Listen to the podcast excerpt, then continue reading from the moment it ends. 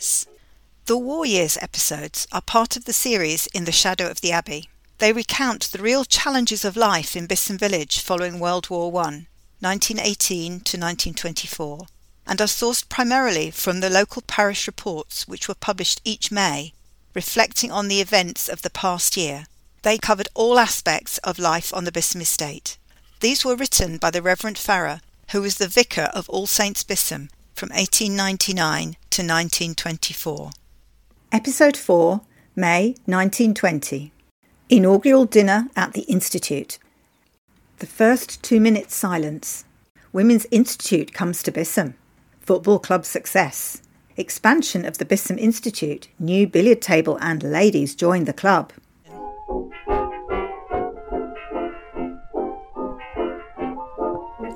Reverend Farrer reflected on winter nineteen nineteen in his report of May nineteen twenty, commenting, I tried to make this letter short, without much success. There are so many subjects which require mention. He apologised that there was little method or order in his report. There is, I'm afraid, very little order in it. The choir was in good voice at that time and comprised around fifteen people, including both Frederick and George Harding. The Farrers were involved in all aspects of village life, and entertaining at the vicarage was a key part of that. It was a great pleasure to Missus Farrer and myself to welcome once again the members of our choir to a dinner at the vicarage in the autumn. Victorian vicarages were built with this in mind. Thoughts of the war were still very present as men were still returning. November nineteen nineteen was the first formal commemoration of Armistice Day. On the seventh of November, King George the Fifth had issued a proclamation which called for a two-minute silence to be held on the eleventh of November at eleven a.m. All locomotion should cease, so that in perfect stillness the thoughts of everyone may be concentrated on reverent remembrance of the glorious dead. It was reported that everything and everyone stopped. Buses, trains and factories halted. Electricity supplies were cut off to stop the trams.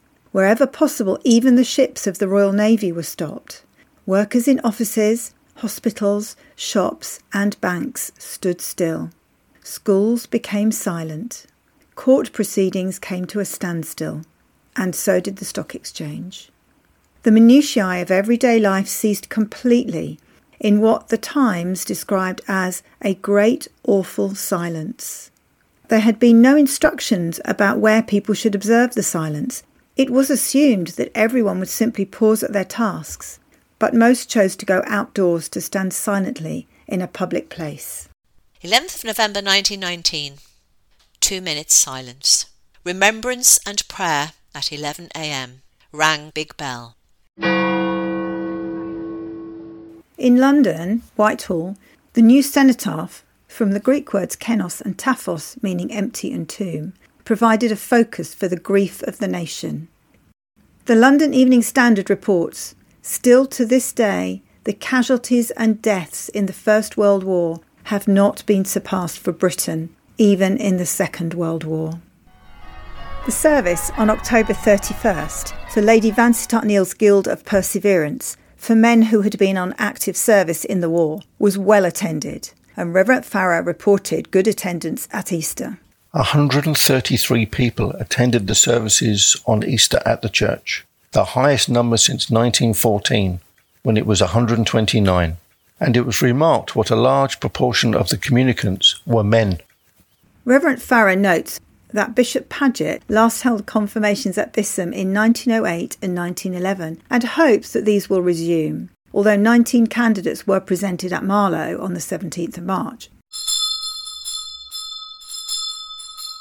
The school was running well under the leadership of Mister H A Jones, with around one hundred pupils. Major and Missus Faudel-Philips kindly invited the whole school to tea at Stony Ware at Christmas time.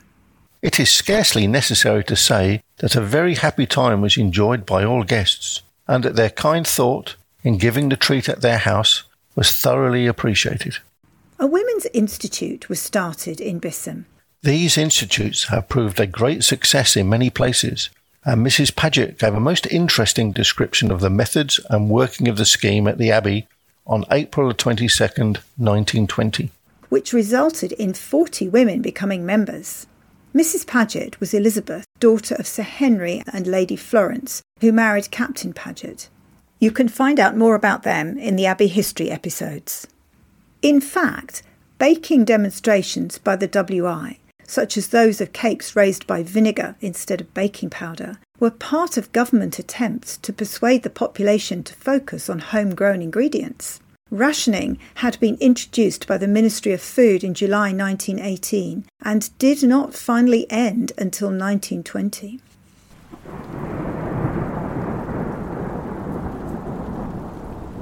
The rainfall for nineteen nineteen was twenty-seven and a half inches, five inches in December, bringing the total to about the average. The winter was a warm one. A great mercy, with coal so dear and not easy to get.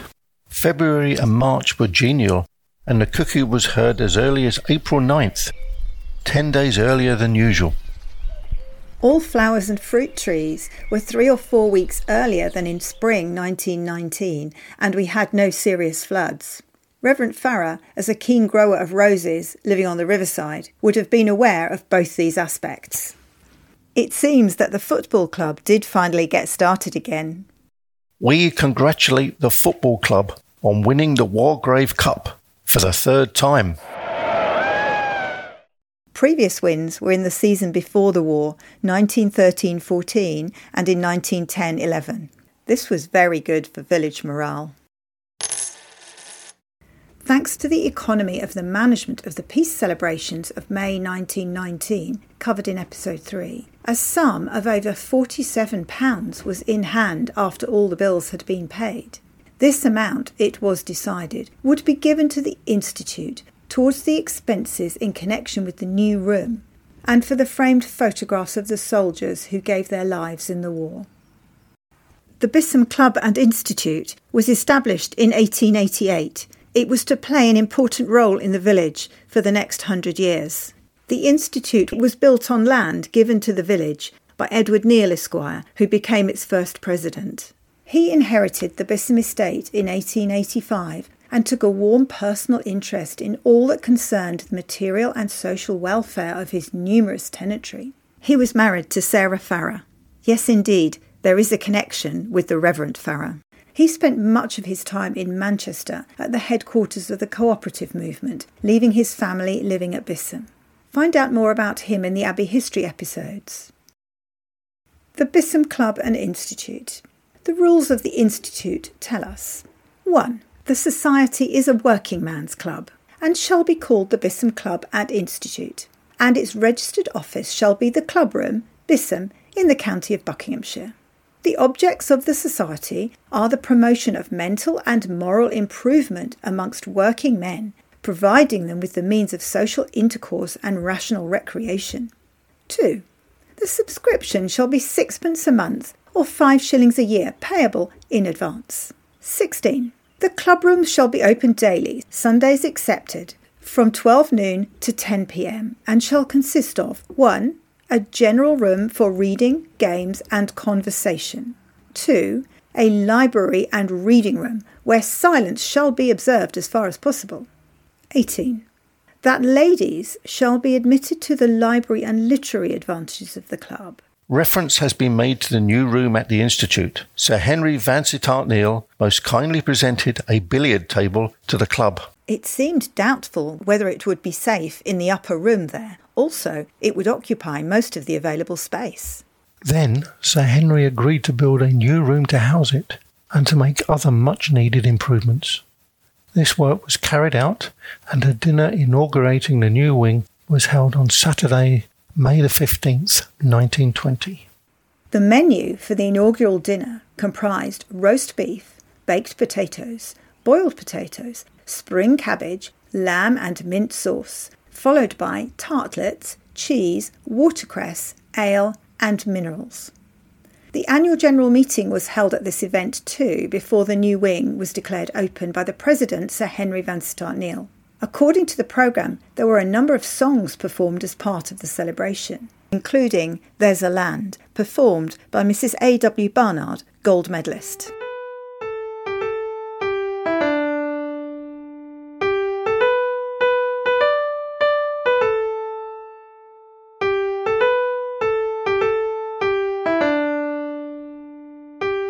Mister Hill proposed the toast to the President, and George Harding, Secretary, proposed one to the Vice-Presidents. Major Faudel-Philips replied on their behalf. Mister George Harding, Secretary, addressed the membership. Ladies and gentlemen, you will remember that last year our report was of very pessimistic nature. We had just emerged from four years of war, and the Institute had suffered very much in that time. Our membership had fallen to twenty-seven, and our balance sheet showed an adverse balance of over thirteen pounds. However, responding to our special appeal, our President and Vice-Presidents helped us splendidly out of the difficulty, and we thank them for their generosity, also the Peace Committee for their grants. We are happy to be able to hold this meeting in the new addition to the premises, which we thank Sir Henry for having built, and I hope it will prove a boon to the village. The membership has increased from twenty-seven to eighty-four. The billiard table presented by Sir Henry has proved a great asset to the club. Since its installation, it has brought us in the sum of eleven pounds, ten shillings and tenpence. The whist drives and the dances that have been held have been well patronised and have all brought in profit to the club. Dances have been held weekly and whist drives monthly throughout the winter. The Sick and Benefit Society had a prosperous year under the direction of Mister W M Lawrence and Mister J. Howard. This society has now thrown open its doors to ladies as well as gents, and the membership is now eighty-seven. I will close by thanking everyone who's helped the Institute in any small way during the past year. A good time was had by all. The new wing was on the left-hand side of the old building and was a corrugated structure which was very cold in the winter, meaning that a fire was needed. The fire was normally lit by one of the Shaws. The Shaw family lived in number thirty-one, which was next door to the Institute. Old George Shaw was the coachman at the Abbey, and he retrained to be the chauffeur when the motor car arrived. The social club was an important aspect of the Bisham Institute, as it provided support for villagers when they were out of work. There was no government safety net then. Once opened up to ladies, and with the addition of the new wing, the Institute became the venue for many local events. To close his letter, Reverend Farrer reports sadness that Major and Missus Faudel-Philips were leaving Bisham. They had so quickly made themselves at home among us that we feel we are parting with quite old friends.